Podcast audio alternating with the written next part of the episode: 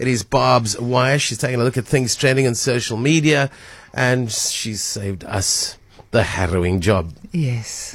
Shame, man. I feel for you. Uh, So this story, if you actually have any screens of the news um, up, it's, as I walked into studio, it was all over the various international media screens.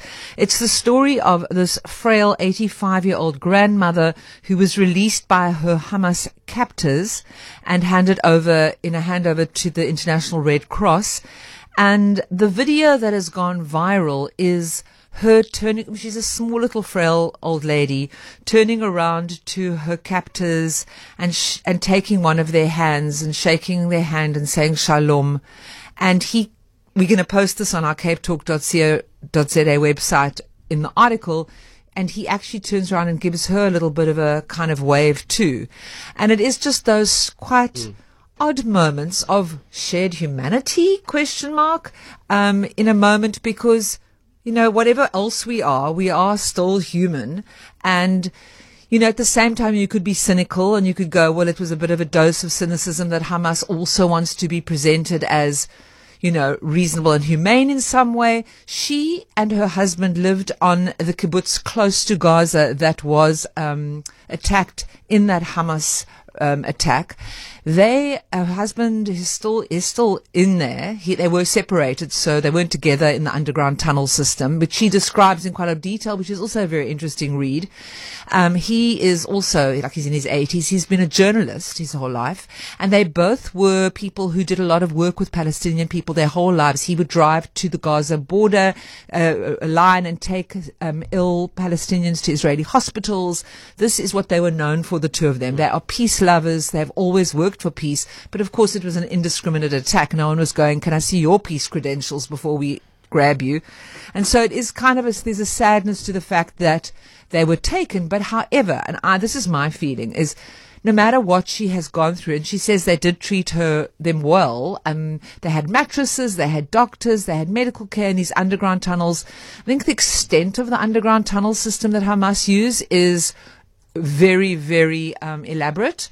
And um, I think that the Israel, the IDF, are facing a huge challenge in that because I think it's very difficult when your enemy is underground and you actually can't even go down there because it's, it's such it's you're not going to probably survive um, because you don't know where that someone an, an, an, a university professor who's been in the tunnels at the Israeli university said when you're down there you don't know which way is left and right and up and down. Like you need to know the the the the, the warren of tunnels. So it's just interesting, but I think whatever she went through, and she describes how on the motorbike when she was grabbed, she was beaten and it was not it wasn't it was terrible. But she said they were also treated fairly well and they were given the same food that the hamas guys were eating uh, pita bread and cucumber and all those things that are so common in that area as your as the food of that middle east and that they were looked after.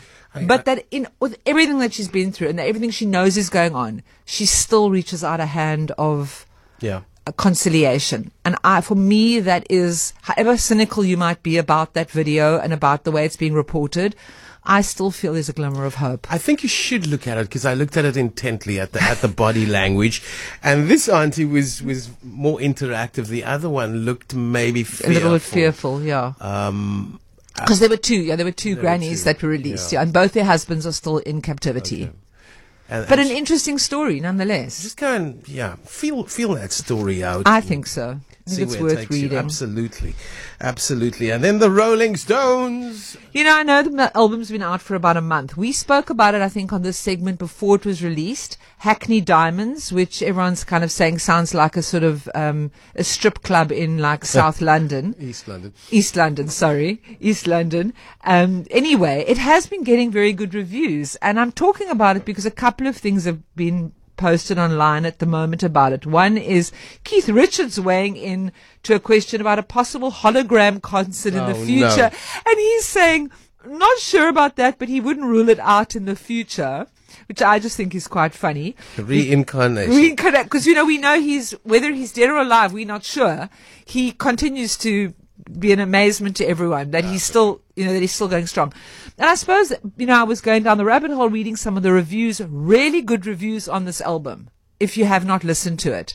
And um, they've only got one official video out. It's the one of the, the, the songs from the album called Angry. It's the official music video.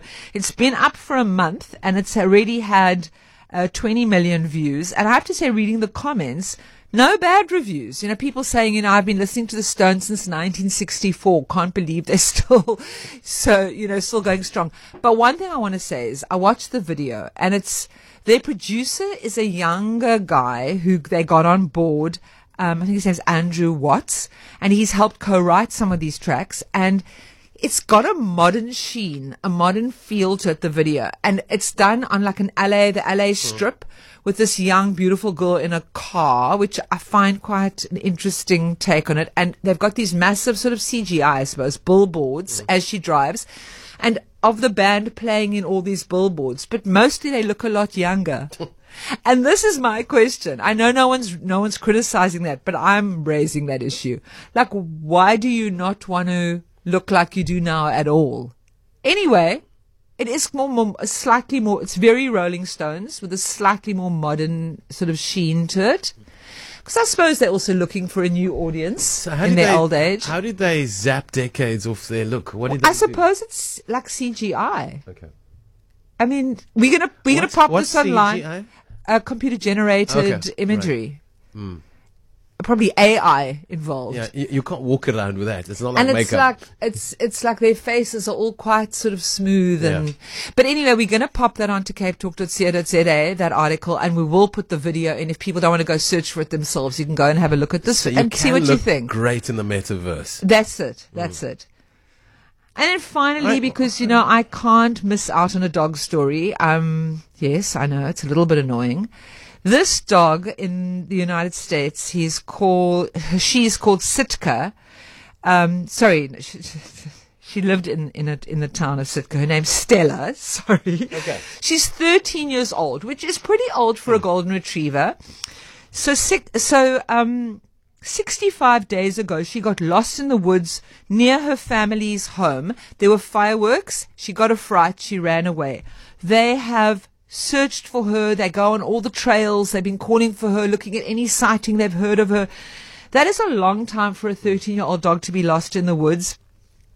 And then they got a call from someone who said that they can see this dog on the edge of this quarry. The family went rushing there. And there she was standing on the edge of the quarry, 65 days in at 13 years old. And she'd lost half her body weight, but, um, she, and she had a huge gash on her side. They were worried because there are bears in the area and they were worried that she might have been killed by a bear. They do think the gash on her side was from a bear attack, which she survived. They say on their walks for all the years, Stella always ate berries and little things like that. So they think she must have foraged and survived for like, what is that? Over two months, um, in the area. And she, they're saying a miracle is not an exaggeration. Sorry, it's in the Alaska area. So it is kind of quite wild. And they're just saying it's amazing that she survived that attack and that she managed to survive on berries or whatever else she found. They say she's already eating well. She's back up. She's put on 10 pounds. And She's they can chow golden retrievers. They can eat. them. Yeah. And she is just getting whatever food she wants. She's getting like cheese and fried eggs and everything. They're trying to get her body weight back up. And there's a sweet picture on a couple of the articles in the arms of her family.